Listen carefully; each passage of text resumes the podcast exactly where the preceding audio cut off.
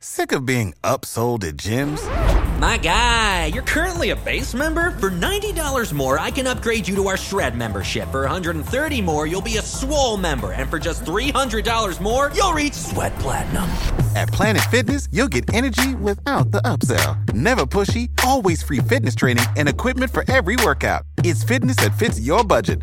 Join Planet Fitness for just $1 down and $10 a month. Cancel anytime. Deal ends Friday, May 10th. See Home Club for details. This is Winning Cures Everything. Here's your host, Gary Seegers.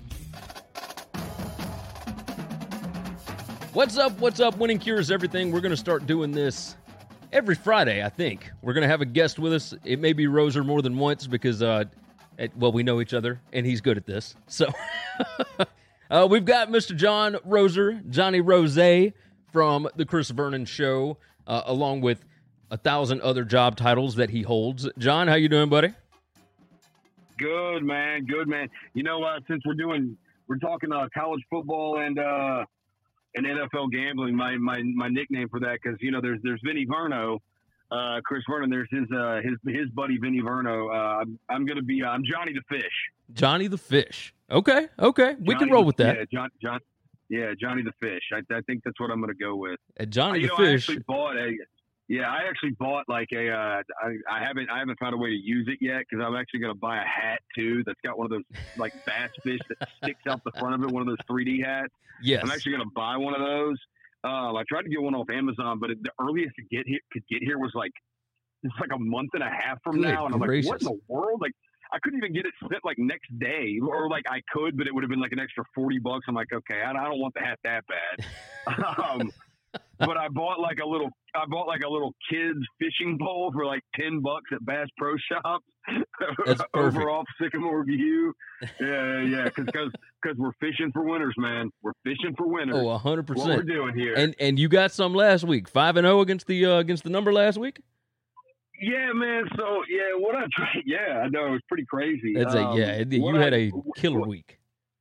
Yeah, what I tried to do was because like the, the, the week two, what I did is I just had too much spread out, and I've kind of realized I had I had I had like small money on just too many games, and what I kind of realized is when you when you had like the more bets you make, The more of a shot you got to lose. have a losing. You're gonna have a losing record.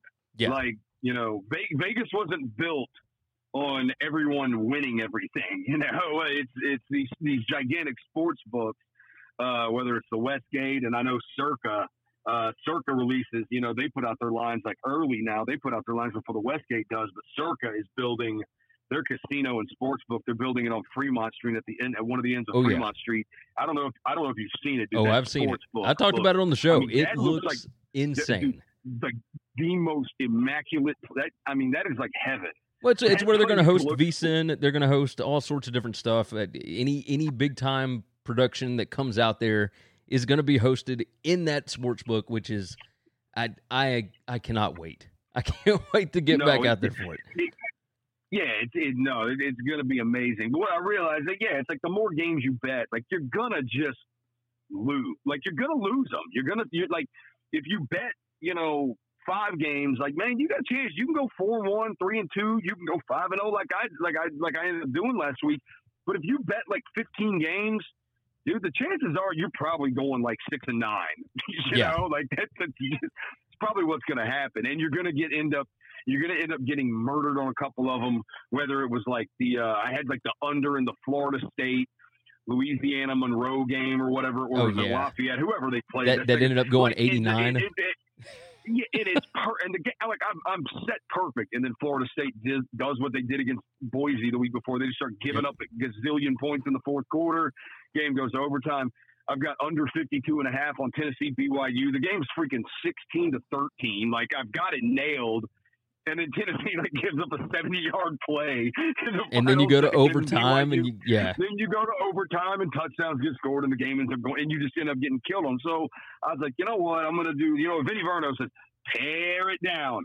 I pared it down. I just did five things I liked. I had um and the only one like I'm really upset about that I won, and the only reason I'm upset about it is because I didn't put more on it. was uh, Ohio State. I got them. I got a minus because uh, I know the line opened at like 14 or 14 and a half against Indiana last week. Yeah. And I had it. I got it at 15 and a half. I went and got it at 15 because I was like, this thing's going to jump up over 17. It will be over 17 by the time that game kicks off. Yeah, what did it close at? 18 it, and a half, 19? I yeah, it got up to 19. I think it I think it ended up at 18 and a half though. Yeah.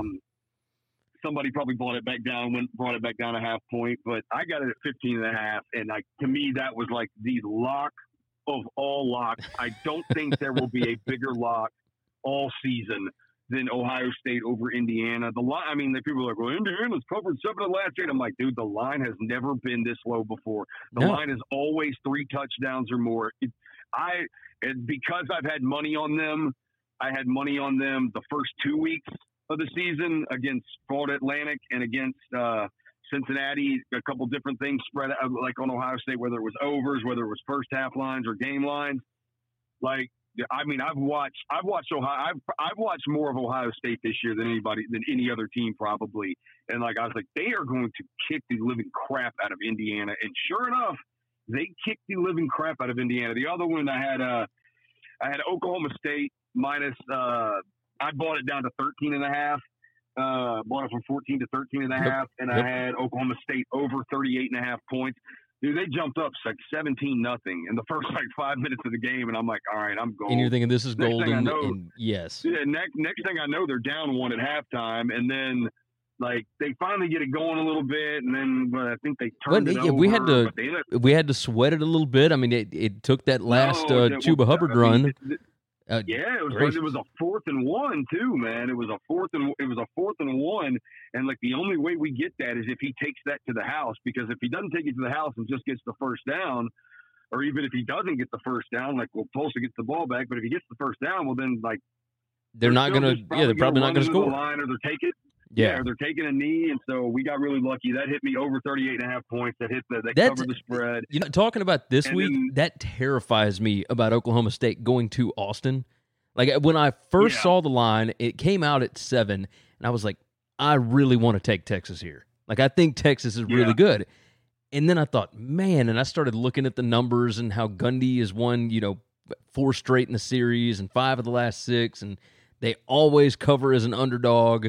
You know, it's the numbers are just ridiculous. And I'm like, man, I feel like I need to take Gundy here. Like I need, I love Spencer Sanders. I love, uh, I love Wallace. I love Hubbard. I, you know, but the other side of me is like, man, they kind of, yeah, they covered, but they didn't really look good against Tulsa. They hadn't really looked good in any of their first three games. You know, they they scored a no, lot. They, yeah, but their defense. Yeah, they, I mean, rough. they had some stretches. Yeah, no, no, their defense is rough. That's what that's what you expect. It's why you know when they get into a game against like a, a good like a really good team and the game gets close at the end.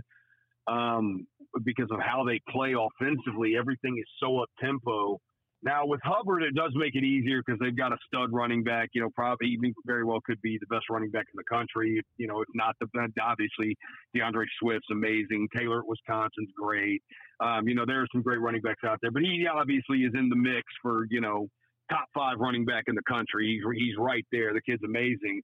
But the, the, so that can help them close out games. But typically, that's kind of a problem they have, especially against good teams, is trying to close out games um, teams that you know a team like Texas who has more talent than them is, is when you try to when you're used to playing that up tempo, and then you got to get to a point where you got to slow it down, which is not the way they play at all.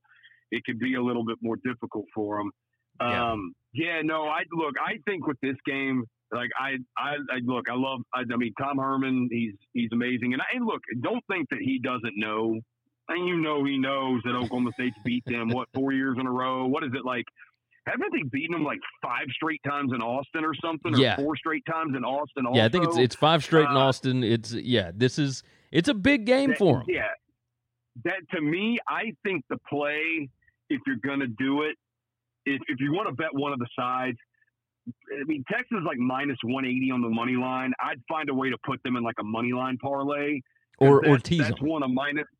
Yeah, or tease them. I, I think a minus 180 in a money line parlay that can also help give more value to your money line parlay, especially if you have like a, a Georgia at a minus 650 in there or a Washington State that's at a minus like 1200 or something. That can help, you know, it can help give you a better payout on your money line parlay. Or the, the thing, I think the thing to do is just, you know what, bet small on the over and just root for points and have fun watching it. You know, Yeah. it's going to be a fun game. It's going to be a fun game. When Texas has got uh, they, they got injury problems on defense, and, and their defense, Yeah. even with those guys in, wasn't great by any by any stretch of the imagination. But And, and, and yeah, and, and Oklahoma State could play with like 15 guys on defense and they'd still give up like 30 points. yeah, Um, that lines up to uh, six you know, now. And so and and, and the money, Yeah, yeah, I, I, or yeah, the percentage of bets is that. sixty five to thirty five Texas. So that's still not a crazy number. no, Um, si- you know, 65 35 is all right. Texas is a yeah. I mean, Texas is a big name school, so I mean, the, the big name schools are going to get typically, at least you know, from the public, the big name schools uh, with a lot of fans are going to get. They're they're going to typically get the higher percentage of bets. I did see the over under in this game at one point was like I think seventy four. Maybe seventy five, and It was- I saw it so- few. It was at seventy I saw three it a few- yesterday. Um, Okay, I yeah, and, And it's just 72 and a a half now. ago. Yeah, that's what I I just looked at uh, uh MGM's the Play MGM app, and they yeah they've got it at 72 and a half. You know, if that thing drops down a little bit more, it, it might not. It may just stick there at 72 and a half. It may go back up to 73, but you know, if it went down a little bit, I mean, even at 72 and a half, man, like. It, it, it, would it shock you if the final score is 45 to 38? Or or, like or even forty two to thirty five get you to the window. Right, exactly. Forty-two thirty-five gets you to the window. Like it, that, like to me, to me, it seems like one of these teams is scoring in the forties. Yes, Like that's like one of these teams is going to score in the forties. I, I feel like Uh, that's a given, And and that's that's the yeah, the, the fun right. part so about this, why- right? yeah, Like- and that's why I think the over. That's why I think the over is probably the way to go. Like, because I think even if Texas jumps out on them, and say Texas get say Texas builds like a forty one or a say Texas builds like a 38-21 lead or a 41-21 lead, and they're going to the fourth quarter. Like, it, I mean, it ain't anything for Mike Gundy to just score two touchdowns in the fourth quarter Yeah, and Tom Herman scores one, and it's you know 48 35 is the like that. Yeah. I it mean, could it could one hundred percent happen. Yeah, or or it's 41 20. It's 41 21. Uh, Gundy gets two touchdowns and it's 41 35, and then. You know, and you're pushing right there, and Herman has to go get like, and Herman ends up getting like they Texas gets like a late field goal to seal it and make it 44 35. Like, to me, it's like this is going to be a fun game because you know both of these offenses can score. You know both of their defenses have limitations to them, and so look, man, in a game like this, to me, it is like even if you just like you don't you don't have to have super confidence in it because I honestly don't. Like, I mean, so to me, it's like if you want to just if you want to put something on it, just bet small on the over and just have fun. Just watch it, root for points, and have a good time. That's I think this will this will be a much more interesting night game as opposed to Georgia and Notre Dame, which is what everybody's talking about. But I just Mhm. like I think Georgia's probably going to kill them. Now I could I could Well- foresee a situation where Notre Dame you know keeps it relatively close, but I can't. I, I just Um, think Georgia's too good. yeah, I mean, I think I think right now, like, um, you know, we we talked uh, on on Vernon's show, and I think we, you know one of the questions I asked him and Lang Whitaker and and Rob Fisher was, I was like, who's the who's the player, who's the guy we're going to be talking about after this weekend? And you know, Lang Whitaker said he's a big Georgia fan too. Um, he said, I think D'Andre Swift and the Heisman Trophy is what we could be talking about after this weekend. And I'm like, well, I mean, that's certainly possible. Uh, there's no doubt about that. I mean, you see the amount of rushing yards that Notre Dame, you know, has given up so far, and you see what Georgia rushes for. I think Georgia is second in the country in yards uh, Yards per run. ru- like yards. Per, yeah, yeah, yards per run. I think it's like eight point something, and so I mean, Yeah, and, they're their got- their and adjusted and their, and their rushing yards offensive line is just absurd. yeah, their off, you know, and their offensive line is like what they like outweigh Notre Dame's defensive line by like fifty pounds per person. I mean, like, they could just knock them. They could knock Notre Dame's front seven off the ball all night. Um, you know, I think it could be one. Well, Notre Dame may put you know eight nine men in the box. Well, dude, if you put that many guys in the box, Fromm Jake Fromm will like Fromm will beat you. Oh, he yeah, will he will destroy them. absolutely kill you. And and even if you do put eight nine men in the box, like I mean, Georgia, it's almost like the Alabama thing. And Alabama obviously had to run the ball as well this year, but like where they just still they're so much bigger, dude. They just line up and they will move you back. And Oh, they'll yeah. still get their yardage. I think my my favorite play of the week is um is probably I mean look the line's gone over 14 and a half. I wouldn't be surprised if this line gets up to 16 by kickoff. Georgia Notre Dame because there's so much money on Georgia. I think the play is Georgia minus seven and a half in the first half. Um, look, it's Saturday night in Athens. College game days there for the first time since A, I mean, a long when? time. I think it was. I think it was when I think I heard what the Stanford Steve and the Bear were saying. I think it's since like Zach Mettenberger was at LSU. yeah, and Aaron and Murray. It was like Georgia down there. 2011, I think, or 2012. Yeah, that's the last time. The last time they were in Athens. This is like the hottest ticket in the history of Georgia football. Um, tickets are going for like three hundred to four hundred dollars a piece just to get in the Oh, stadium. that's- that's like the cheap. yeah, right. that's that's the that's cheap like seat. the. That's the cheap seats. So this isn't like when Notre Dame played Georgia when they played in South Bend a couple years ago, and you know thirty five thousand Georgia fans invaded Notre Dame Stadium. Like the Notre Dame fans, ain't gonna be thirty five thousand Notre Dame Oh, fans no. invading Sanford Stadium. Like that is that place is going to be game days there in the morning. The game is not until night. Like that crowd. Dude, they Notre Dame is walk. Not that they haven't before, because obviously they play Clemson on a Saturday. I mean, Notre Dame plays a tough schedule every year, but like that is a that is going to be. You know, I remember I remember Vernon telling me the story. He went to an Alabama Florida game. Oh yeah, they, it was 2010 with Urban Meyer and all that. It was it was Urban's last year. I remember that. Yeah, and and Vernon said he walked into the stadium and he called all of his buddies, his gambling buddies, or texted them, and he was like, "Put everything you have on Alabama. They are going. This place is a freaking hornet's nest." And that's what I think Sanford Stadium is going to be Saturday night.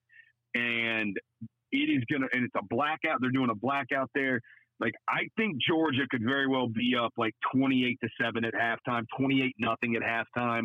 Like I think the thing could get out of hand soon. I also kind of like Georgia over 35 and a half points. Like I think Georgia's scoring in the 40s in this game. Um, I I told You know, Chris the other day. I really do believe that that Georgia may be the most complete team in the country. I I think that they could No, win I- a national championship this year. No, and you can still get them five to one right now to win Yeah. the national title, which that's not a crazy bet at all. You know, you 40 bucks to pay out 200 or something like that. If you want to put a 100 on it to win five, I mean, whatever you, whatever your budget is, you know, um, there's value there. There's also value on them right now. I think they're, I think they're still like plus 180 to win the SEC championship. Yeah, And at I different mean, books. I mean, you can get as much as as plus 200. Right. And like, I mean, you know they're going to win the East. So, I mean, they're there. So it is like all they're going to have to win is that SEC title game, which is obviously easier said than done. We know we, their their their struggles with Alabama over the last couple of years, whether it's the national Oh, yeah. title game or last year's SEC title game, it's been well documented. But you, I mean, you as an Alabama fan, you know, I mean, Oh, this this team what- has major problems on on the offensive and defensive and- line. Yeah, injuries too, and they're not running the ball as well. Um, Now, I, know, I'll, say this: everybody jumped on. amazing. Yeah, oh, two is amazing, but I, I I will say that last week with everybody hopped on the they can't run the football, all that kind of mess. Um, if you go back and actually watch the game, uh, Will Muschamp put six guys in the box and brought two more on almost every play. And Yeah. what Saban and that bunch figured out early on was okay, they're going to leave the middle of the field completely. And you saw slant after slant after slant. And it, they realized, okay, we don't have to run to win this football game. Like, eh, but if, if Yeah. they're not going to back guys off, then we're just going to keep passing it. And even into the fourth quarter, they continued it. And it was just, Is that because is, is that because slant after slant? Is that because you guys have like a freaking wide receiver and Jerry Jeudy who's like faster than Usain Bolt? That- Hey, you know, of those like, four wide receivers, he's the slowest. Human being.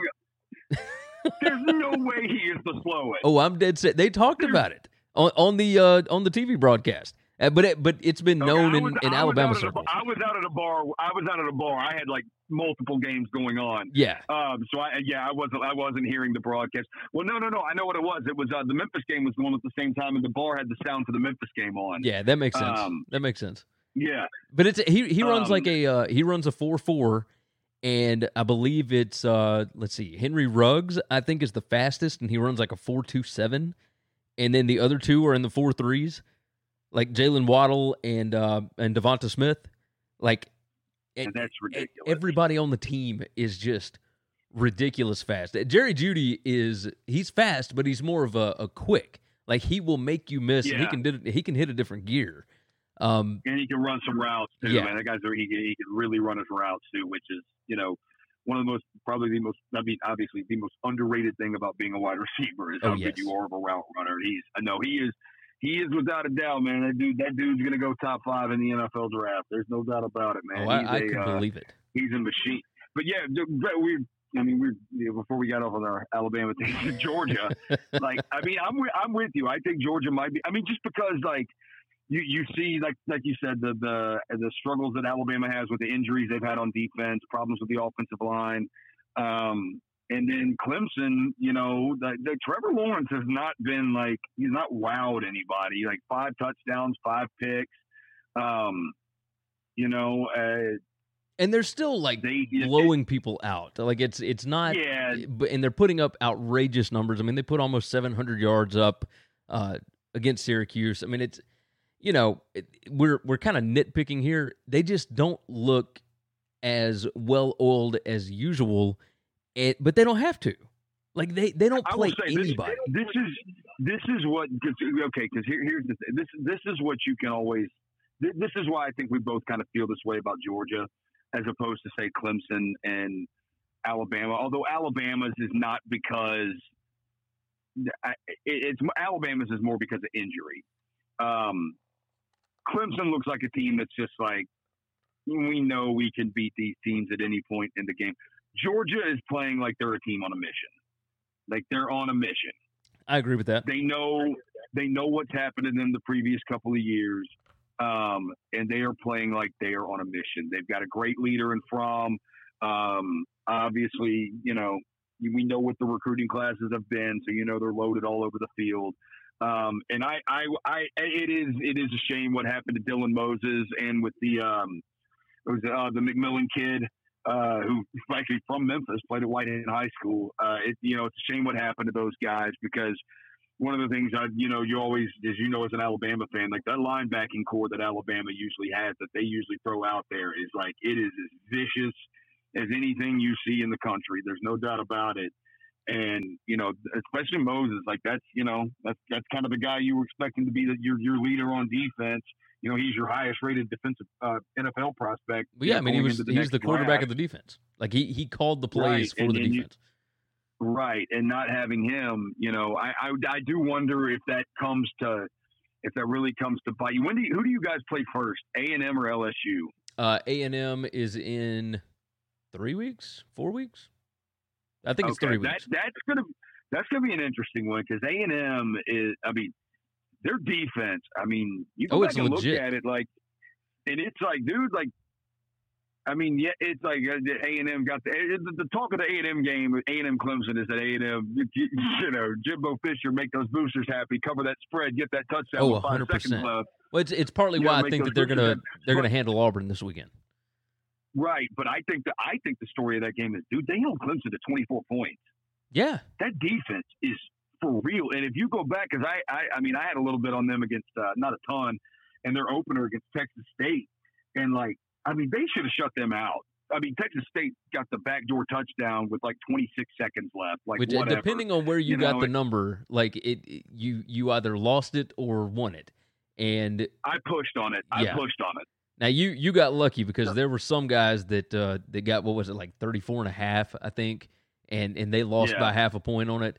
But it's it, Jimbo typically covers at home. I mean, he is 7 and 1 as a uh, as a favorite at home uh, it, uh, over the the final number, right? Um, yeah, I, but it, it like he just covers at home. Like that's that's just what it. And Mike No, Elko, the defensive coordinator is the real deal. Like I I followed him since he was at Wake Forest, and I I could always win unders with Wake Forest. Like it, they would Yeah. always they'd put up their numbers, but their defense was unfreaking real when he was the defensive coordinator. And obviously, you see what's happened to that defense since.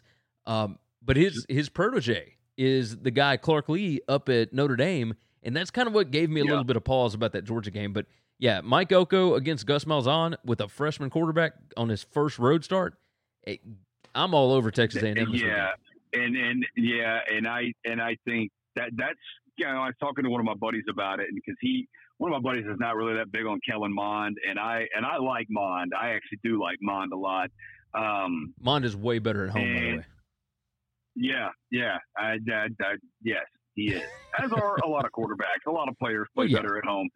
But the, the other the other thing too, yeah, that home field advantage is real there. Oh That yeah, a real home field advantage at, at uh, what is it, Kyle Field or whatever it yeah, is. Kyle Field. Um, yeah, the 12th man. Um, that is a real home field advantage. It's a 2:30 CBS game. I agree with you both. This is what I thought. This is what I thought. The more and more the week's gone on, is what I was talking to my buddy about today. I said, "This is my only thing with Auburn. How are they going to score? Yeah, Because Bo Nix can't throw the ball. The the dude's only completing like 52% of his passes, 51% of his passes. It's like it's even like I heard it was like it's even less when he's in the pocket. So if A and M is able to keep him in the pocket, and last year what Auburn only had like what was it like 19 or 20 rushing yards against A and M on like 20, 21 carries. Like it, it was a little bit different circumstances. Can't run the ball. Yeah, it it was it was a little bit different circumstances. It, the only reason being, um, they like one their offensive line was a lot worse last year. Their offensive line is better this year, but Texas A&M's defensive line. I mean, they had a couple of guys drafted. They had somebody else graduate. Like they they lost some dudes, so they they are really young in the front seven, but it has not mattered so far. Like it, it is, it's all scheme with them, and they've still got a ton of talent. Like I, I think that they they know how to, and and on top of that, they got to be pissed off at the way that they lost that game last year. They were up twenty four to fourteen in the fourth quarter and gave up two touchdowns, uh, you know, on the plains, and just you know Yeah. completely crapped the game away. So yeah, it Yeah. was it was it's bad. I think they got revenge on their minds. I like uh I like Mond in this spot. I like Jimbo. I like I like Elko. I like all of it. I like all of it. And I, I, I and and I think the other thing too is is I think Jimbo, you know, if you if you gave him the true serum, like he knows this is a must win for them. If Oh, they're yes. going to be able to try to win eight or nine games, because you still have Alabama, you still have LSU, and you still have Georgia on your schedule. Um, You got to get your home and you wins. already lost to Clemson. You've got to get your home wins. Um, I mean, look, I don't expect them to beat Alabama, but like, you know, you've got to get this one. You have to, and especially because I have them over seven and a half wins on the season. And so so do I. I, I, yeah, I re- yeah, and that was me just like being like, you know what, dude, I believe in Jimbo Fisher. I think he's a really good coach, and I believe in Kellen Mond. Like, dude, they'll find a way to get eight wins, nine wins. Like, they'll, they'll just figure a way to get it. Like, it'll just happen. Um, Oh, Chris Chris had him going ten and two. against LSU again. Had him going ten and two. Woo! Yeah, he he had him winning the SEC West this year. And, that, and now well, he he gets a little outlandish on his pick sometimes, but I hey, Was he smoking crack? it's a he he goes out on a limb with teams that he really believes in, and Yeah. I mean I've seen crazier things happen. Like college football has been so chalk for so long. You know, it- he's an LSU guy, so for him to pick Texas A&M, he really had to be all in on it, and Yeah. he was like, "Man, I think Kellen Mond is going to take a step forward. I don't think they beat Clemson on the road, but I think that they can get Alabama at home, and I think that they can get one of the other ones. I think they can get LSU or they can get Georgia, and I think they handle everybody else." That's it. Yeah, I mean, I they, dude that that if they is if they, they beat Auburn this weekend, I also kind of like I like the under in the game too, just because I think I mean Auburn's defensive line is I mean God they're awesome. Yeah, they're Um, pretty. They're pretty good. I mean, They're pretty stout. Like I kind of I like the under forty eight in the game, but I'm kind of with you on. uh I think I'm going to have a little bit on A and M minus three and a half. May buy it down to three. Um, and then I think I'm gonna probably I'm gonna have A and M in a money line parlay too. Um, I'll probably have them in a money line parlay. I may have them. I'm also working on a first half line parlay, and I kind of like A and M minus two and a half in the first half. You only got to be about three at halftime. I think that's I think they could do doable that. for them. Yeah. Yeah, yeah, yeah. I, I think that's as long as like to me, I look at a lot of these first half lines and I'm like, man, these guys like all you got to do is be up by a field goal or be up by like a touchdown. All right, like, like you can Like, do right, that Like, sounds good. That, that, that's easy enough, you know. I'm not getting killed by a hook or anything. Uh, you know that A A and M Auburn. That's. I mean, I think that I think it's probably the game I'm most looking forward to on the day. I don't know. I also like Michigan, Wisconsin a lot. I don't know why. Well, I do know why. I love Harbaugh, but um, Well, I- that one, that one, we're we're al- trying to figure out the teams, I also right? think this. And this one, yeah, I also we're think also A&M Auburn could be boring as hell. Yeah, Yeah. I think A and M Auburn could just be boring as hell. it's like it very well could be twenty to thirteen. You know, like that could be the final score. 23-13, like that. that Which- like, which 'cause I- could- again. I'm trying to It could be super I'm entertaining. figure out how Auburn's going to score. No, it could be. It could be. It could be. It could be. It'll be the uh the old school SEC football fans will love it. I am uh so let's talk about old school SEC football and I am super curious about your like your mentality towards or your philosophy towards a game like this. And it's it's not huge on the board, but Cal and Ole Miss it is I'm I'm looking at Vegas Insider. It is uh Ole Miss minus two, Ole Miss minus two and a half, and Ole Miss minus three at multiple different books. It it opened Mhm. as a pick 'em, and then it quickly moved Yeah. to Cal minus one, and it has gone all Ole Miss. Uh, you've got over seventy percent of the bets on Ole Miss. It- the high is only supposed to be like eighty eight in Oxford on Saturday. I, you know, wh- where do you lean on this? Like, it, is it because of a noontime kick? Do you think Ole Miss has a more, uh, like, more of an advantage, or like I don't think Ole Miss is very good, and I think Cal No, can't don't think- score. I- but you know, what, what's your philosophy yeah, I on this? I, uh, the the under. Um, I, I, I don't. I, I don't. Uh, I, look, I mean, I'm not going to bet this game at all. I actually might take Ole Miss minus a half point in the first half. I might do that, um, just because the first half you do have the West Coast traveling to the East Coast. It's going to be 9 a.m. on their body clocks when that game starts. It's Yeah. 11 a.m. time, Central Time. It's 11 a.m. where we're located, noon Eastern, 11 a.m. our time when that game starts. That's 9 o'clock Pacific on their body time, 9 a.m. Pacific. Um, like no, second half would be when flew- Cal jumps back in this thing, if they do. right. Well, and it's not like Ole Miss is going to be like 21 points ahead or anything. No, Like, it's, it's Not- like- not- not at all. Like they're going to have to. Yeah, right. It's not like they're going to have to like battle back a ton. Um, but I think, yeah, that I kind of do. I kind of do like Ole Miss minus that half point in the first half, just because I could see Cal starting off kind of slow. It also, I mean, it's also kind of an interesting matchup because of the coaches. You know, Oh, uh, yeah. the the Cal coach, and then you the fact you have the coordinators for Ole Miss have both the two Pac-12 guys. coached against them in the Pac-12. Yeah, Rich Rod and Mike MacIntyre. Um, and so, I mean, I, I think that's what makes it an interesting matchup. Look, I mean, I, I'm not gonna, I'm probably not, I'm not gonna, probably not betting this game at all.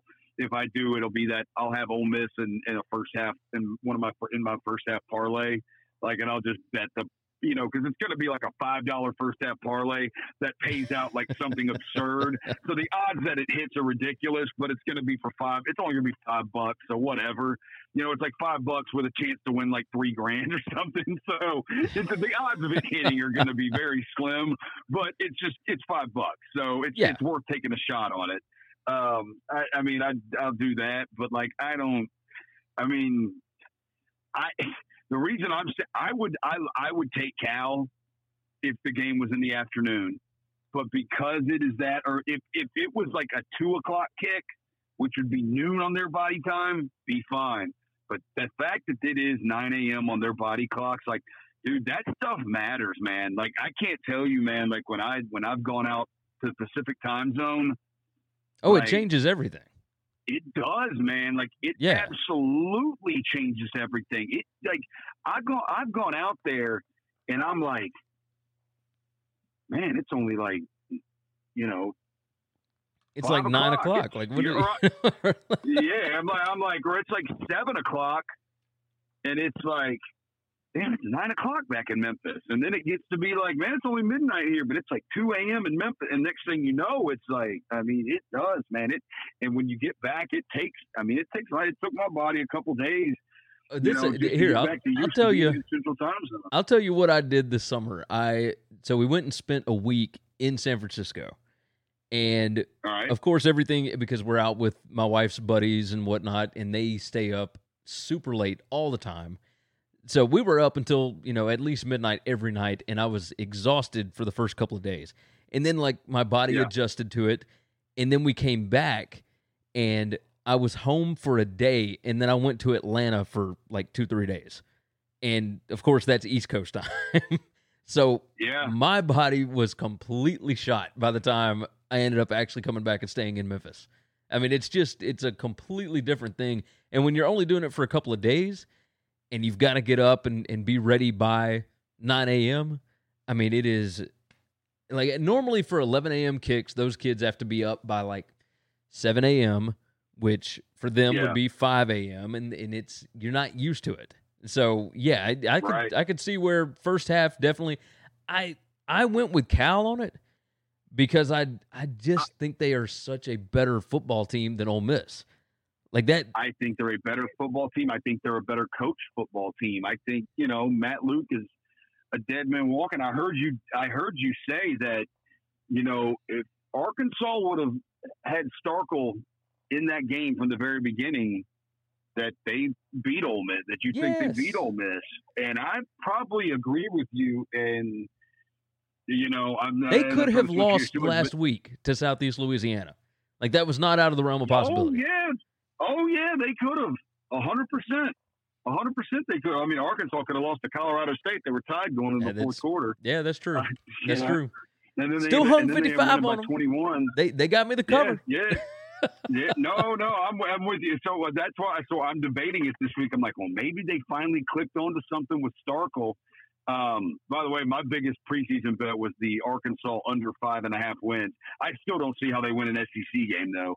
Um, so I do think that'll my under on that'll hit. But like, I, I do think Ark. I'm kind of thinking, dude, Tulsa kind of handled San Jose State pretty easy.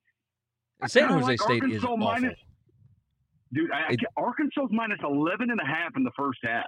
Oh yeah, and it's it's 21 for the game. So which I thought it would I- go dude, over 21. I, saw it at 20 and a half a few minutes ago. Oh yeah, yeah, yeah. There's a couple of lines where it's uh, where it's 20 and a half. It got bought back down. So, but San, I'm telling you, San Jose State is so bad. Like this Yeah. team is just awful, and it's it's not it's not totally their fault. It that administration puts no money into that program whatsoever. It's uh, remember Tom Bowen was there uh, before he came to Memphis, yeah. and he had He built that place hired, up. Uh, MacIntyre. he hired, was MacIntyre, yeah. Yeah. He hired Mike Mayock, now the, now the defensive coordinator at Ole Miss. Yeah. Exactly. No, he, yeah, he's the one who hired, who, who was, uh, what, one of Cutcliffe's coordinators at, uh, at Duke. Yeah. So Yeah, now Bowen went to, uh, understood yeah. it, how to build a, a football program and and make it run. But ever since then, that administration does not give a crap about that football program, and it shows on the field. They uh they are one and one right now. They did have an off week last week, um, but they got beat two weeks ago by Tulsa, thirty four to sixteen, and they beat Northern Colorado thirty five to eighteen. And the under and uh, they- they've lost against the spread both times. So like they're uh they're not looking so good so far, and I, I thought they would be really bad. The only issue is like, man, Arkansas, like they're still not a good football team, and that's a huge number. I know they beat Colorado State by twenty one, but Yeah. I mean it, it took them fifty five points to get there. So Right. And I, well, that's, I do, that's why I do kind of like the 11 and a half in the first half. But again, like the other thing that worries you about that is the Colorado State thing. It took them to the fourth quarter. yeah, to really know, get rolling. Like, Yeah, right. Like I, I need I need them to be rolling early if I'm going to do 11 and a half in the first half. But I mean, it feels like they could be up 28 to nothing at halftime or 28. But I don't know. Probably won't be 28 nothing. They will give up points. Yeah, they'll they'll definitely give up points. Yeah, so, they, they, will. They will. They will give up points. There's no doubt about that. Well, let's uh let's talk about some picks that you got. What uh what do you like in college football besides what you've already given us? Yeah, so what? I've given you Georgia minus seven and a half in the first in the first half. Yep. Um, yeah, I like that one. Um, and then you mean, you were leaning still, the over in uh, in Oklahoma State and Texas, but I you weren't you hadn't decided yeah, if you're going to play I, it. Don't, I don't know if I'm going to. If I do play it, it'll be very small. The Georgia first half minus seven and a half. I'll probably play a little more. I'm not gonna. It's not gonna be like an Ohio State Indiana play. It ain't gonna be that. I'm not gonna play anything like I did that in the Oklahoma State Tulsa game. Nothing's gonna be that big this week because I don't love them enough. Um, but uh, yeah, I mean, I'd also I'd, I'd, I'd do I'd do Georgia minus 14 and a half right now. I'd buy it to 14. I'd buy it. To, I'd, I'd buy it to 14 and take the minus 120 and to, to make it minus 120 and do that. Um, so at least if Notre Dame, that Notre Dame, the back door worries me with Notre Dame. That does worry me with them um, if it gets late. But I, I actually, I mean, I, I, I said today on Twitter, uh, was at Jim Dunaway out of Birmingham, a buddy down there, hosts a radio show on WJOX. Um, he wanted predictions for the Georgia game, and I told him, uh, I told him, uh, I like Georgia to win 45 to 20. Yeah, um, I mean um, that's that sounds reasonable. So I, yeah, and, and and I think it's more of like a forty-five to thirteen. I think it's probably forty-five to thirteen, and then you know Notre Dame gets a late touchdown. Um, and so yeah, that's sorry, dude. Dude, a freaking cop just drove down my street and pulled into my driveway, and it freaked me. I was like, "What in the world?" Dude, well, dude, I live I live in a I live in a dead end, and I'm like pulled all the way up in my driveway, but it this happens all the time. These cars think they can like get through a shortcut and avoid Poplar Avenue, and they fly down my street, and then they realize it's a dead end. It's a dead end. They have to yep. back into my driveway and then go back out the other way. But that just like freaked me out for a second. I got distracted. But yeah, yeah, no, no, no. Uh, Georgia. Um, uh, yeah, I, I do. I mean, I also like. Um, I saw that UCF line went down to eleven. I mean, I think to me, it's like it, it is a weird line. It is weird because they beat them forty-five to fourteen last year. Here's what worries me though. Um, look, Stanford sucks. Yes, like they they suck. Like I, I'm not impressed by the USC win. Like like by USC beating the crap out of them because Stanford sucks, and that's what I thought going into the last week. And I'm I kicked myself for not betting the game at all. I got scared off when the line got too far into double digits. But I mean, I was the same way. Within, like I, Pitt I, was right there with Penn State. Pitt was right, and if Pat Narduzzi wasn't a moron, they could have won the game. beaten Penn. They could have won the game if Pat Narduzzi wasn't a moron. So, like, I, I mean, I'm like, okay, is Penn State amazing? No, but Penn State's a top twenty team in the country, and Pitt was right there with them. So, well, and so the metrics the uh, that I that I normally come up with at the the average spread on that game is like at UCF minus seven and a half. Like it, it's right. it's not just ridiculous. And against Stanford, it was like, I mean, it was a massive, massive difference. So the analytics like Pitt more this week than they liked Stanford last week. Now Stanford, of course, because of the name and because you're used to David Shaw covering, that's one thing. But like Pat Narduzzi ain't bad as a as a home dog either.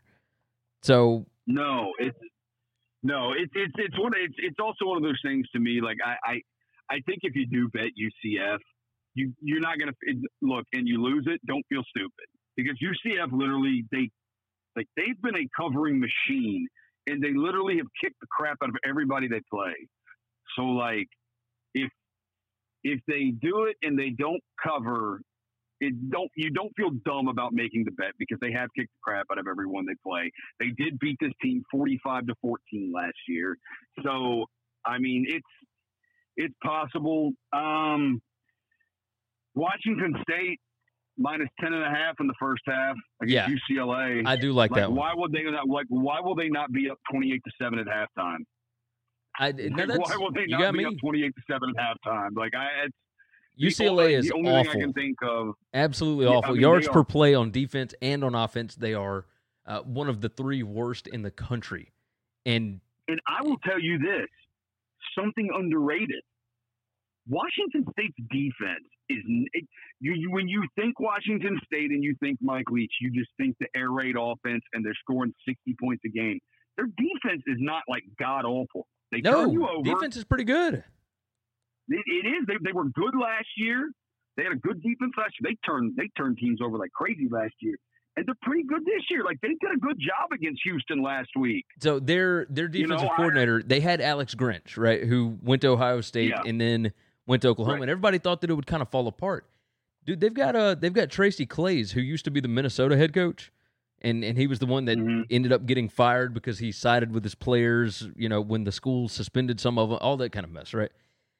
Now he was looking for a gig, and Leach was like, "All right, like you can come in here. Nobody cares what we do here. Like it, it doesn't matter." So all the political crap that went on at Minnesota didn't matter in uh, in the Palouse. So yeah, Leach brought him in, and that defense has not missed a beat. Like they, obviously they're not going to be a top ten defense in the country because of the air raid, Right. but but they are they are legit. Like that is a legit football team. I agree. And UCLA is like awful on offense, which is so weird. I know everybody we say it every week. Why is Chip Kelly's offense so bad? Um, but they just are, and I I don't see how UCLA is really gonna do. I mean, like they couldn't do anything against Oklahoma's defense last week in the first half. Like Washington State's defense is better than Oklahoma's Yeah, or at least it, I, to me it seems like it is. Uh, yeah, Washington State. I mean, if you want to take them minus eight, that line. What's weird is that line went from 19 and a half to 18 and a half. That is weird. Uh, Um, well, that- I'll tell you this: there's a there's actually money on UCLA, which which is still weird, right? Like it, that makes it. It's the so reason being, the reason why that is is because the road team in this series uh, has covered five of the last six. Uh, underdog always does well. Uh, the road team always does well uh, in covering on the road in this series for whatever reason. And it, but UCLA is so bad. Like I think maybe just toss the trends out, you know, because it, it's That's yeah. That's that's what I'm. That's what I'm saying. I'm like again. See, I, I try to look at these bets, and it's like what I put money on. I'm like, okay, even if this doesn't hit, I don't feel stupid for making the bet. exactly.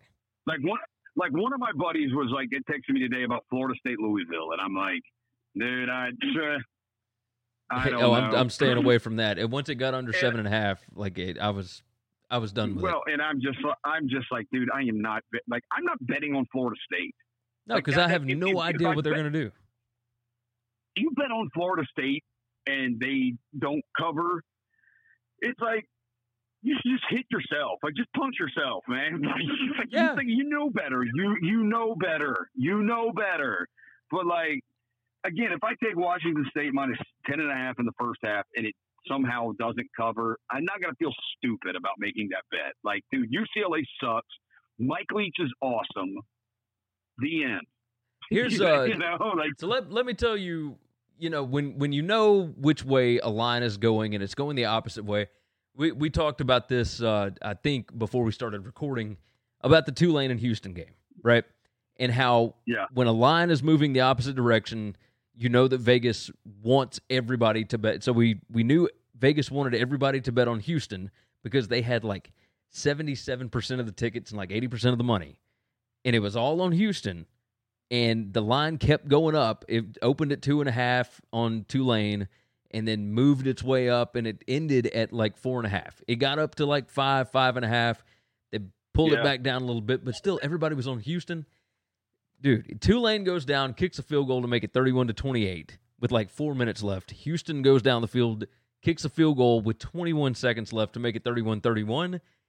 Tulane scored in 19 seconds in two plays and and won 38 to 31 like and gets the cover wow. So just Wow. ridiculous right like I, I don't i don't think there's shenanigans going on but it's just like you got to be kidding me right You know, that, that, that's oh, that's nuts, man. That's nuts. You know, I saw. Yeah, it's like when stuff like that happens, it's like okay, you got to pause and you got to know, and it's like somebody knows something there. yeah, Somebody knows. It's just like when you see on like an NFL Sunday.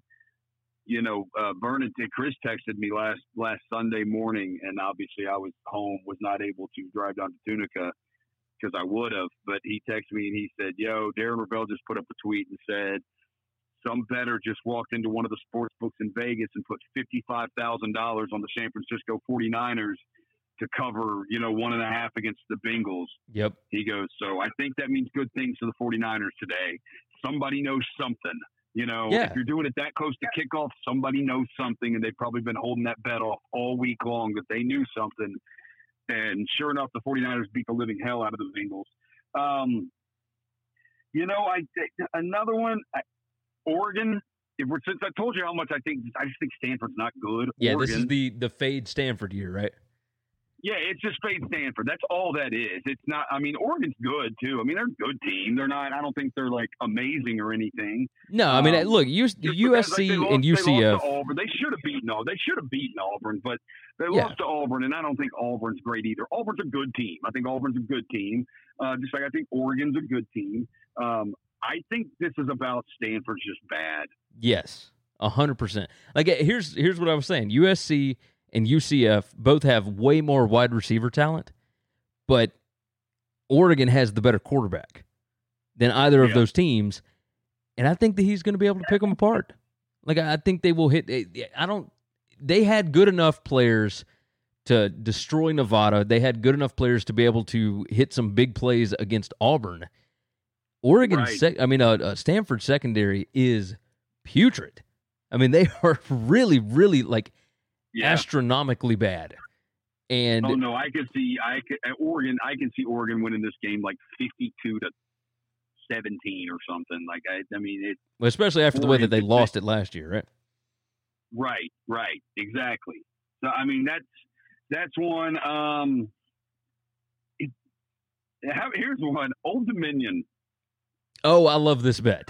I love this bet. Old Dominion, but you can get it at 28 and a half or 29. Yeah. It, it, will probably go down more because I know one of the pro gamblers uh, gave it out on a podcast. One of the professional gamblers, he gave it out as his as his best bet.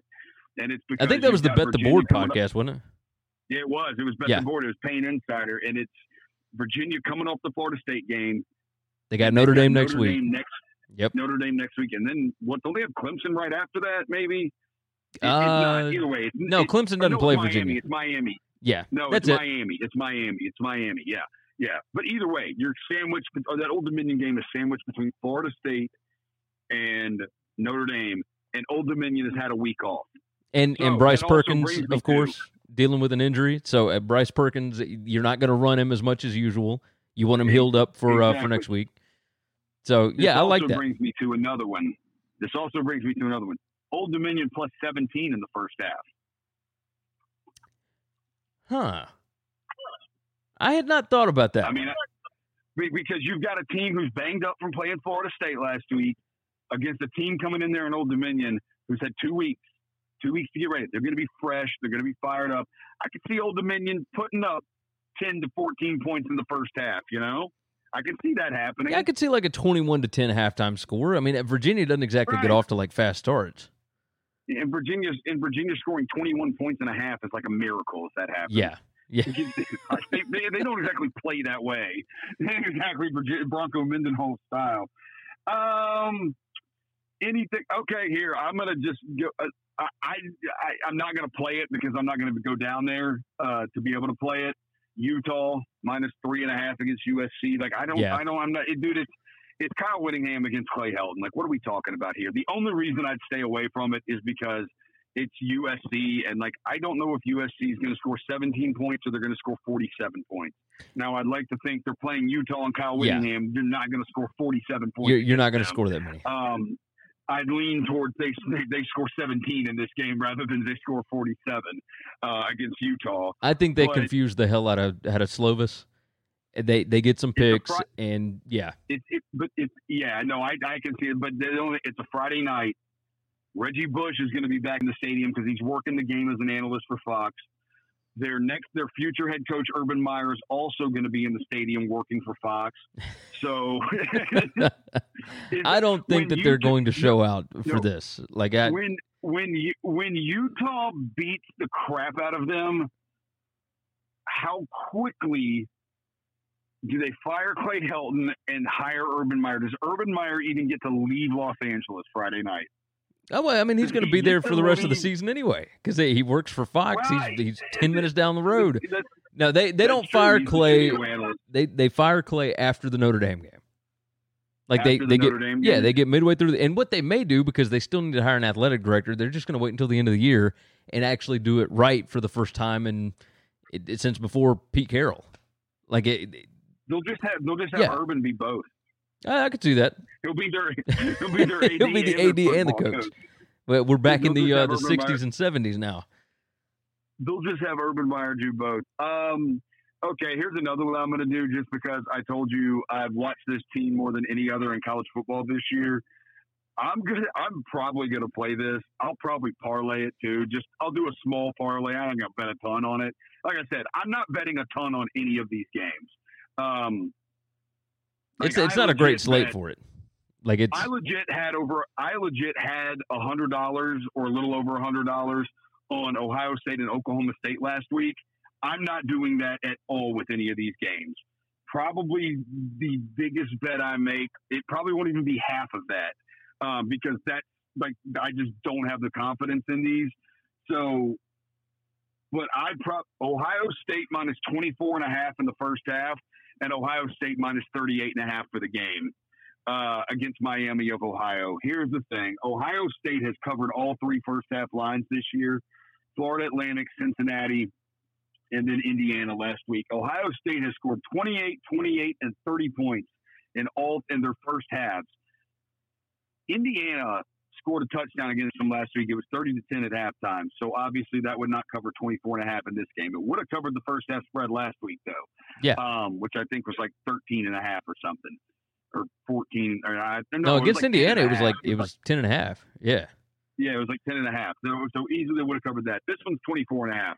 So obviously a 30 to 10 wouldn't cover this. The only way Indiana got that touchdown was running a trick play at the end of the towards the end of the first half. That's the only reason they got a touchdown. So I know Ohio State is scoring between 28 and 35 points in the first half. I know that's happening.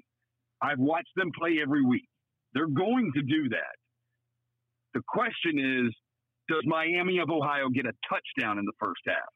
I would venture to say I- no, and the reason being, I watched think that- and it. I, I I went and watched them against no. Cincy, and they are they Yeah. they cannot throw the football. They've got a freshman quarterback. They that's that's a really bad offense. They've got a pretty good defense. I don't think they've got near the horses to be able to hold up with with Ohio State. I, I think I like that first their, half de- their, de- their defense is not stopping Ohio State. Trust No. me on that. they are not stopping Ohio State. Like, dude, I, I, and so like I, this is kind of why I say why I'm doing this because Ohio State has, whether it's been the first half minus 17 against Florida Atlantic that hit, or the over in the Florida Atlantic Ohio State game that hit, or the first half line in the Cincinnati game for me that hit, or the uh, the, the, the minus 15 and a half in the Indiana game that hit, they have covered all three of their first half line, lines so far, Ohio State has. Yeah, So they finally have put, put the line at 24 and a half. And but they did it against a team that can't Ohio score. State. Against a team that can't. I, I mean, I think Ohio State's up 28 nothing at halftime, 31 to nothing, 35 to nothing, 35 to 3, 28 to 3 at halftime. Like, I just, Yeah, Like, I'll roll with Ohio State. Another one that has also I bet on them twice on the two games I could. The other one I couldn't do it because the they, the casino the Tunica casinos you can't do you can't bet against the F, the FCS games. They don't have those listed.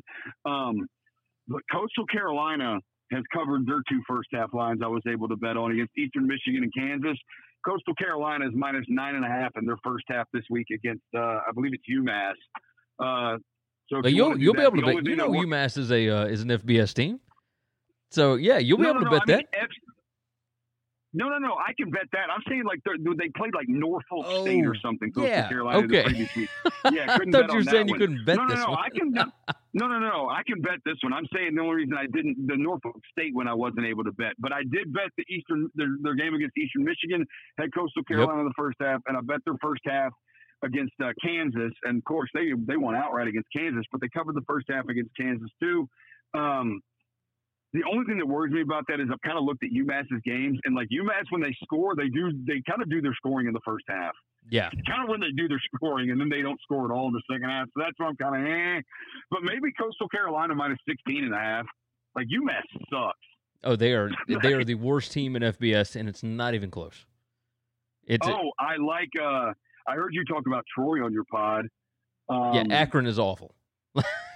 Yeah, you can get is so. Troy. Troy, I love giving out first half lines. I'm just going to be called Johnny First Half from now on. Uh, Troy's first half line is like minus 10. Yeah, I'm like, why are they not going to be up 21 to three at halftime? Like, why are they not going to be up that much? that's Like, the only like, the only I reason mean, I would worry about that first half is because it is in Akron, and I I, I mean Akron needs something good to happen, but I I just don't see it. Like Troy's offense is it, so on the other side of this, Troy's running back is uh is out for the season, and he was like in in all uh, Sun Belt you know conference offense player of the year candidate, all that kind of mess. Uh, But uh, he had not done like a ton in the first few games anyway, and you know, like eh, most of this is Kaleb Barker, their quarterback. Like that's that's who's going to be generating the points here, and I think it continues because Akron's defense is awful and they can't score. Like it, the only scoring that they have done is in garbage time, but it, it hasn't been enough. Like they hadn't covered all year. So like I I really like Troy here because they are uh, they put up points with the best of them. Like Chip Chip Lindsey is uh, is the former offensive coordinator under Malzahn, but he had to call Malzahn's offense, and now he's wanting to get out and actually do his thing. I mean, they're averaging like 43 and a half points, so I, I'm all in on on Troy. I think they're going to wipe the floor with them. I mean, Akron is god awful. Hey, I don't don't Akron and UMass play like next week or something? Oh, that's a good question. God, that'd be a terrible game to bet, wouldn't it? I thought I heard that on another pod that Akron and UMass play next week, and I'm like, oh my god, I bet it's on Man, you wanna ESPN Plus, and I want to watch it. the the, the Suck Bowl, man, like that is They play I, I, I yes next Saturday. is next Saturday, Akron and UMass. Oh man, get your popcorn ready for that one. Good gracious! Akron and UMass. Uh, I kind of like. The only thing that bothers me is it's an 11 a.m. game Central Time. LSU. That's the only thing that bothers me is because it's so early, and I can see them just getting up kind of sluggish at the beginning. Uh, But you you could you could see that, but uh, man, I'm telling you, uh, Vanderbilt number 126 in the country in in passing defense, like efficiency, right? Like they oh are wow, awful against the pass this year. yeah, I yeah I it's at 24 right now. I'd probably buy the half and make it 23 and a half, just to help yourself out. You know, Yeah, just to help yourself out in case LSU just decides to win the game 31 to 7, you know, and not care. They should obviously score more than 31. no, thi- this would be the case, you never know. perfect. This would be the perfect time for them to actually run the score up, And because if they're wanting to actually put Joe Burrow in the Heisman discussion, this will be the week to do it. You got him on at 11 a.m. The highlights are going to be run on every broadcast for the rest of the day. Like this would be the time, it, especially against this defense. Like I could see him putting up 500 some odd point or 500 something yards this week. Yeah. Like I, I really think that, That- they I- would run I- the score up.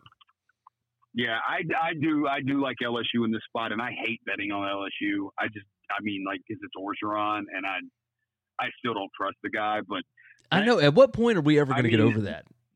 like, no, I- well to me it's not even that. I will say what he's great at is he's pretty good at making hires, and that is the best hire, and I don't think there's any doubt about it. Of the all season in college football was his hiring of Joe Brady. oh from the New Orleans Saints to run their passing game at LSU. He was the well, he was the what the passing game coordinator for the Saints. Yeah. hiring him away, and Sean apparently Sean Payton was not happy about that either. But they're hiring hiring away Joe Brady to run the passing game for uh, to, to coach Joe Burrow and run that passing game at Ole Miss. That that has been or run the at LSU has been that's been the best hire in college football when you look at what LSU was able to do with Texas, I mean, it's like how they were just able to sling the ball. It's like this is I've this is what we've been waiting for like eight years from LSU. We've Yes. been waiting for this. Like we know the talent they have. They got. We look up here on NFL Sundays and we're like, wait, that receiver went to LSU. That receiver went to LSU. That receiver went to like. Why? Why can't they throw the ball? like I mean, they've got all these awesome receivers. Why can't? Why can't? I mean, they got freaking Jarvis Landry and Odell Beckham Jr. and now they're on the same team in the They've- NFL. And you're like, yeah. wait, why? They've always Like, had it like that. It's re- I don't remember one Odell Beckham play from college. Not No. one. well because Like- they they didn't throw. I mean, LSU receiver in the NFL. Like, LSU I mean, historically has run the ball over 60% of the time. Like that was Les Miles, that was Nick Saban, that was we got bigger guys than you with you know, it and it and it goes back to the Bear Bryant mentality of there's only three things that can happen when you throw the football and two of them are bad, right? So Yeah. you you got a better chance of doing something when you got bigger guys on the line and you got a better running back.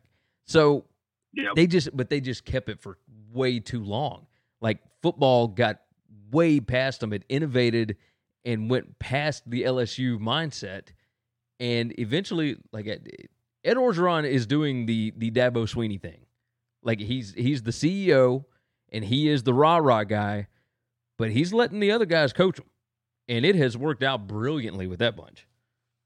No, it, it's it, it, he's done great. He's done he's done a great job, and I think it's great. Like you got to be humble enough as a head coach, you know, sometimes to be hands off and just step away and say, I'm going to let the I'm going to hire these guys and I'm going to let them do what they do, Yeah, and that's going to make it successful. And I'm just going to kind of oversee everything. And he's look, you got to give him props for it. The, the guy has come a long way since Ole Miss and even USC. And so, no, you got to give them credit for it. And I mean, we know they've got the talent. Um, one other one, I'd say Northwestern. yeah, I mean, just it feels like too many points. It just feels like too many points. Like Yeah. Michigan- it's a hundred who- percent. It's at nine Michigan right now. beat? Yeah, like who was it was nine and a half earlier. Yeah, who it was. Who was Michigan State? Who was Michigan State beating by double digits in the Big Ten? That's like not named Rutgers.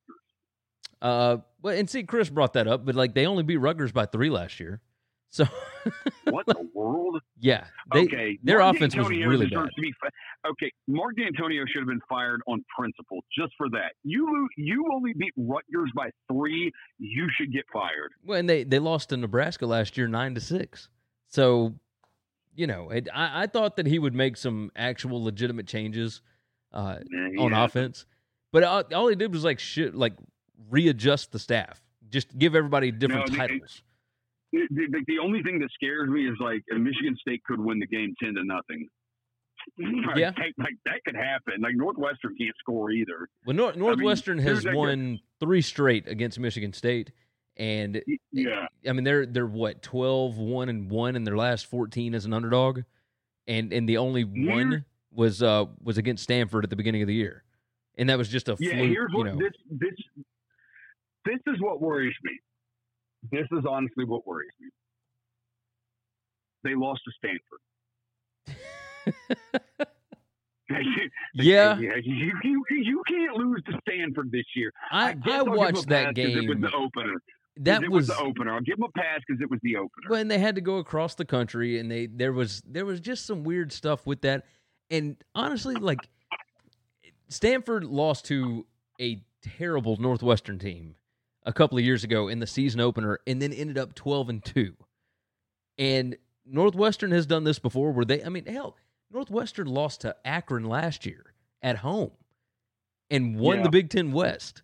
So like it's Northwestern gets up for their Big 10 games, which by the way, that's another big thing. They you realize that Pat Fitzgerald is on a 12 game Big 10 winning streak in the regular season or yeah, Big 10 winning streak in the regular season. Like aside from the championship Wow. game last year, he has won 12 straight Big 10 games. Like, wow. yeah. It they're they're legit and they don't get respect for it. no, I, hey, I love Northwestern, man. I love Northwestern. I yeah, I'll roll with Northwestern. Oh no, here it is. I forgot. I just remembered it because you also loved it and you made it one of your picks. Um, I saw it's at seven now, but I'll buy it up to seven and a half. Colorado. Oh yeah. I don't see how Nor- I don't see how Arizona State beats them by more than a touchdown. I just I don't like coming off that game. That's I mean that that Michigan State game. I will say this: boring as hell, but you know when you play Michigan State, you're going to get beat up. Like they're going to play physical. Like, Yeah. That's how Mark Dantonio likes to play. So you know Arizona and Arizona State plays the same way. Um, and I like the quarterback. I like the Montez kid, man. Montez kid's pretty good.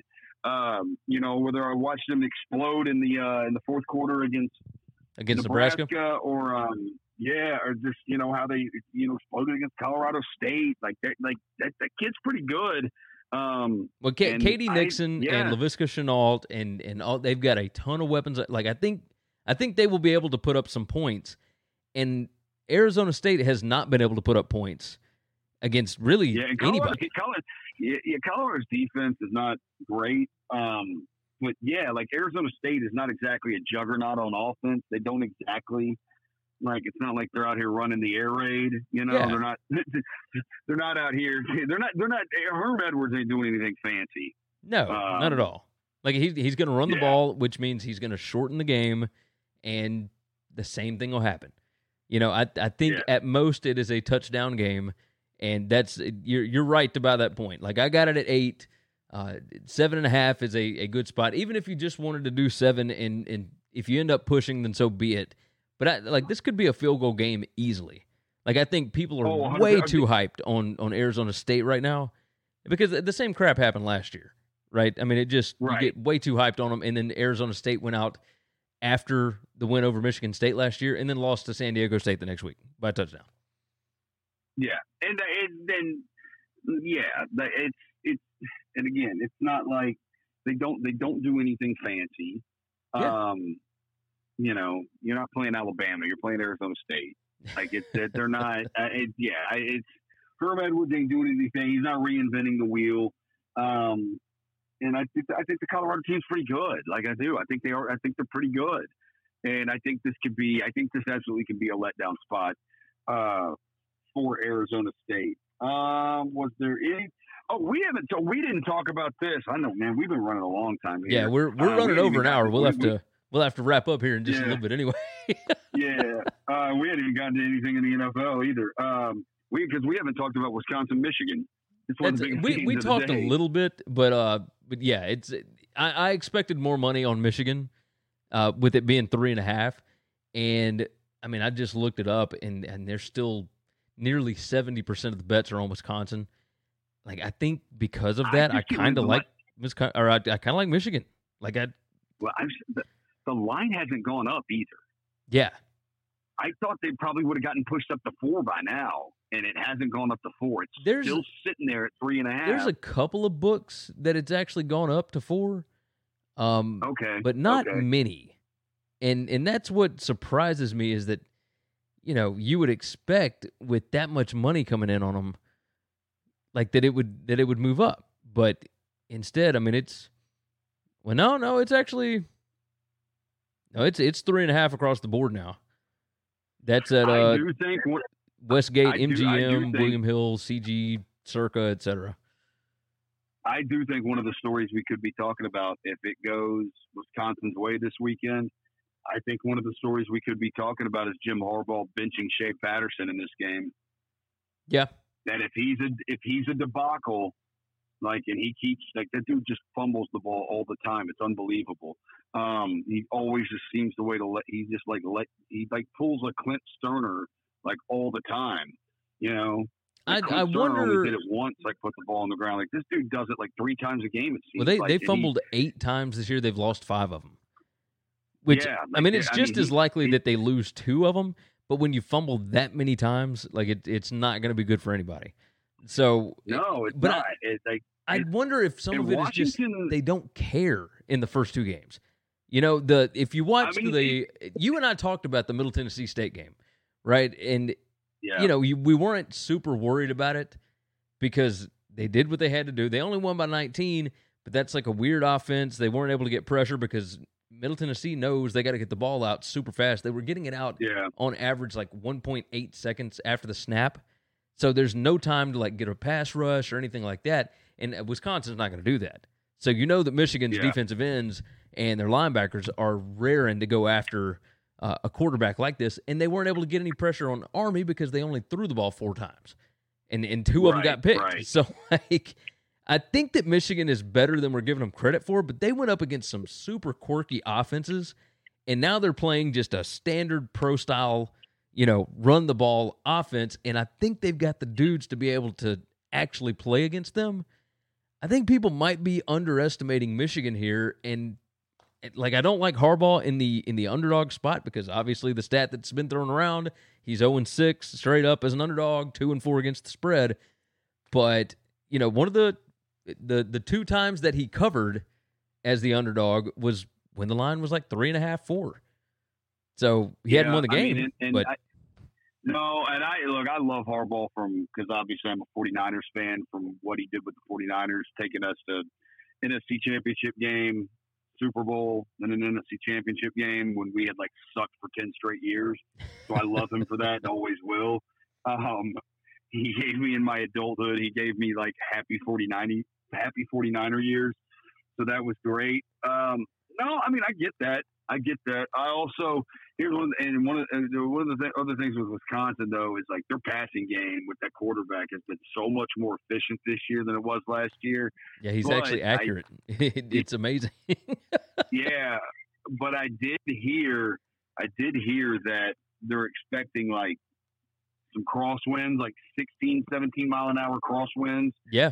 So that hurts you trying to throw the ball. So if this turns into a ground and pound game, um, Michigan has not been like amazing against the rush this year. They're like 31st in the country in rush defense. Um, Which is still which pretty is good when you're playing like when one of the two games Yeah, that you've played is against Army, right? Right, is against Army, yeah. And Wisconsin's like top five in rush defense. Again, they They've played, played South nobody. Florida and Central Michigan. Who yeah, are Charlie both Strong's not good. awful. Central Michigan's like, and Central, yeah, Central Michigan's like battling like Akron and UMass for like the worst team in the country. Yeah. So I mean, it, it's not. Yeah, and, and they haven't given up a point. Here's what I will say: Wisconsin will give up a point this week. They will give up points for the first time all year this week. I think I could agree with for that. Sure. Uh, they, yeah, they will give up some points. I, I hope Michigan pulls it off. I'm pr- I'm going to stay away from it, and I'm just going to root for Michigan. Um, again, because I like Harbaugh. Um, I something tells me someone's going to buy Michigan tomorrow morning or Saturday morning. Yeah, Somebody's going to do it. There's going to be somebody with big money that goes in and puts some big money on Michigan. I could I could see it. I can, Especially yeah, if it if it sticks at three and a half. Somebody's going to Yeah. Yeah, it yeah, sticks I can see somebody and a half. going in and dropping like twenty five thousand on them, dropping twenty five thousand on Michigan. If because it, is one of these, if it is a straight up pro style game, Michigan has better recruits, better athletes, better players.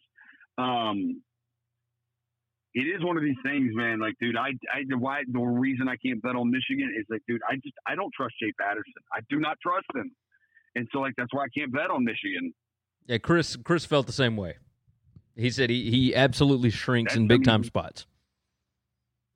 And I agree. Yeah, like that. Yeah, that's it. And that's I can't. That's I can't. I just can't get behind the guy. Um, NFL, there ain't much here, man. No, there is Um, not. No, and and once we get done with these, I we'll uh, we'll I- wrap up the I- show. But whew, there's nothing on this yeah, slate. I buy yeah because because I, I got to get to bed too.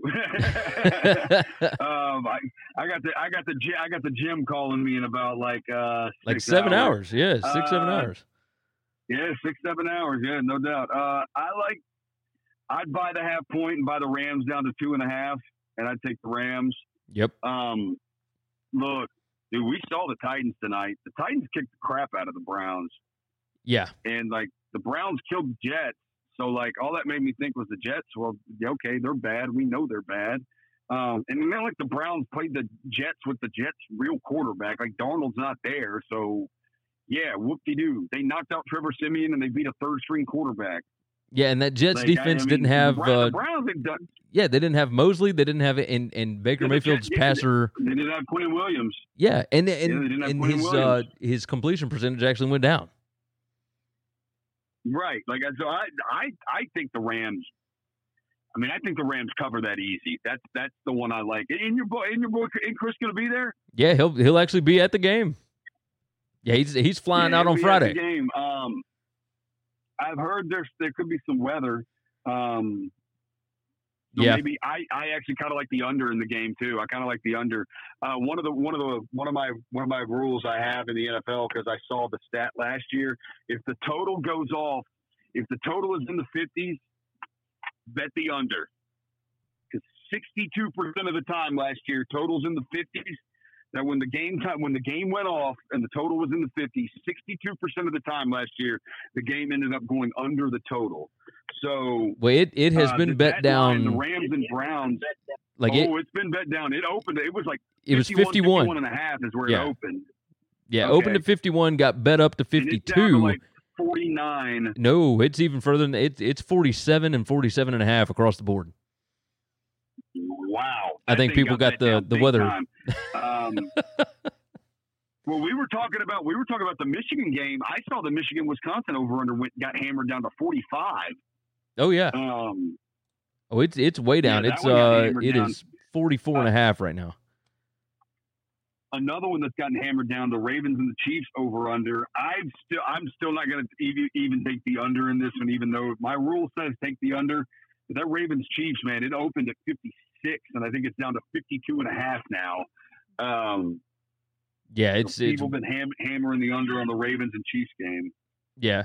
And that's uh, like I played the I uh the Raiders and Chiefs last week and and played over 52 and got killed on it. Yeah, man. I, I should have told you that, man. If the total's in the Yeah. 50s, just bet the under. If you're going to bet one way, bet the under on it. Um, because the under, or there's been four totals have been in the 50s when game when the game's kicked off. Four totals have been in the 50s. Three of them have gone under. The only one to go over was the Texans Saints game on Monday night, the Monday night football game, and they needed 10 points in the final minute of the game to go over the to go over the total. So I Yeah. mean, think about that. Think, no, and that's literally like the only time that has ever happened in Monday Night Football history where the lead has changed twice inside a minute Oh, it was in the final it minute was of the beautiful. game. So literally, it's the only it's the only time that has ever happened. Oh, I love that game. I had the Texans plus seven, and I had them over 23 and a half points.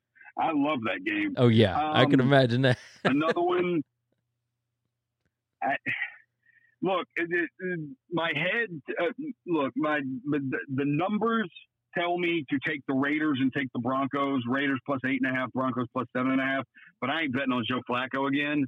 Um, And after that performance I- by the Raiders last week, like, ugh, yeah, and, and Minnesota, Minnesota at home's a different team. yeah, They're a different team. But I mean, again, you know what Minnesota's going to do? They're going to run the ball. That's what. That's what. That's what uh, Stefanski wants to do. And Well, they- they the will- Cook. so and- long as they get a lead, you know, that's that's where the problem. Right. Well, and then Kirk Cousins, he'll throw a pick to somebody. Exactly. I did like the Lions, but that Lions game is now down to six. It's the Eagles minus six now, so I, I don't like it as much anymore. Yeah. Um, I liked it when the Lions were getting a full touchdown. Um, I kind of like Redskins plus four on Monday night against the Bears, just because I don't know who the Bears are beating by more than four points. So, Yeah. you know, I mean, you I got a point there. That offense is, somebody by whew, but- that offense is terrible. but like yeah, like you and I, you and yeah, you and I talked about this game off off the air, and like that, it is like you know, dude, have the Bears gotten a defensive touchdown yet this year? I don't think so. Not yet. Well, they didn't. Well, they didn't score a touchdown in the first week against Green Bay. And they only got And one so last week. I don't think they got one last week. So Right, yeah, it was the So, offensive touchdown last they week, could but be it. due for a defense. Yep, especially against Case Keenum. They could be due. They could. They, they, right, they can be due for a defensive touchdown. Uh, and over, I, I will say, Patriots Jets. I think it's 23 and a half is the first half total. I'd I'd probably go under that. Patriots Jets under 23 and a half in the first half. I probably would do that. Yeah, because I don't think the Jets That score, and I something I think New. England takes a little bit to get rolling. Probably, I think New England's probably up 14 nothing, 17 nothing at halftime. Like, I mean, that's 21 nothing at halftime. But like, I like they took a while to get rolling last week. Um, if you want to take the Patriots minus like 13 and a half in the first half, that's not bad. The Cowboys are like minus 12 and a half in the first half against the Dolphins. Not a bad one either. Um, I'd expect both of those. I expect the Patriots and Cowboys to both be up by two touchdowns at the end of the first half. So those wouldn't be too bad ones either. I'm eight and three in the NFL this season, man. You I, killing killed it. But I think, but I think one of the reasons this is why I'm like I'm very particular about what I bet in the NFL because it's so freaking hard. I think I look at everything so hard. Like I look at it so much more, and I'm like, okay, nope, nope, nope, nope, nope, nope, nope, nope. All right, yeah, okay. The Ram, I'm like, okay, the Rams only got to win by three points. All right, cool. I'll take that. The Ram, like it's the freaking Rams. They only got to win by three. I'll roll with that. Um, Yeah, I mean that So, those yeah, you you look for where there's the, biggest the main advantage. one I like is yeah, I, I the main one I buy the Rams from three to two and a half. Um, just because the reason you do that is just so many NFL games end up in like a, a field goal game. oh yeah, Um, I think they'll probably win by more. I think they'll win by more than three. I think the Rams probably beat the Browns by like ten. But um, but Sunday night football there for the first time in a decade. Yeah, there's there's weird things Right. could happen. Weird things can happen. There's no doubt about it. Weather could be a little bit of an issue. I heard there could be some there could be some rain. That could be a problem. Um, the Rams offensive line is not great, and Myles Garrett seemingly loves to like, you know, personal personal foul calls, but also sack you, and like he looks like the most unbelievable defensive football. He looks like freaking Lawrence Taylor out there. Yeah, Um, so, like, yeah, you know, like that- he's he's he so ridiculous. Jared Goff.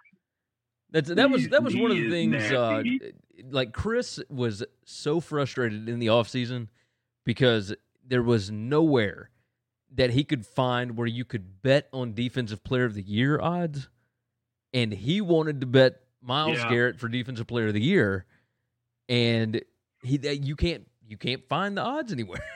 like that, the prop isn't out. Yeah.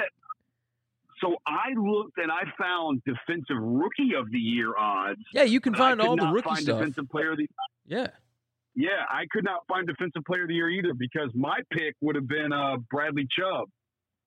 That's who I was gonna. That's who I was gonna uh, go I mean, I with. could- was gonna roll with Bradley Chubb. I could see that. Like I, the only issue is, Yeah, like, I mean, I mean, the team is so bad. Like, I, I don't know. yeah, the team is bad.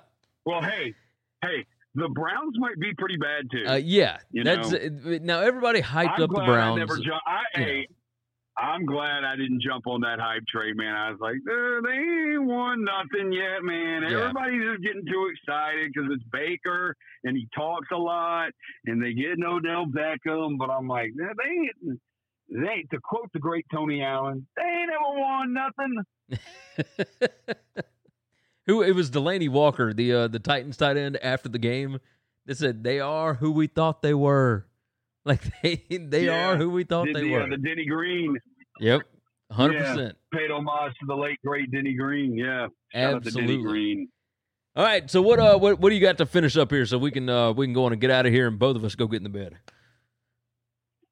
All right, yeah. Let's. All right, here. Final picks. We're gonna do Georgia minus seven and a half in the first half. Okay. We're gonna do Ohio State minus 24 and a half in the first half. Um, hell, let's do Ohio State minus 38 and a half for the game. Okay. Um, I, hey, hey, this is basically those lines are huge. I know they are. But Ohio State has worked for me so far this year every week. So I'm gonna roll with them again. Hey, don't you know, hey, roll with you keep again. riding them until they buck you.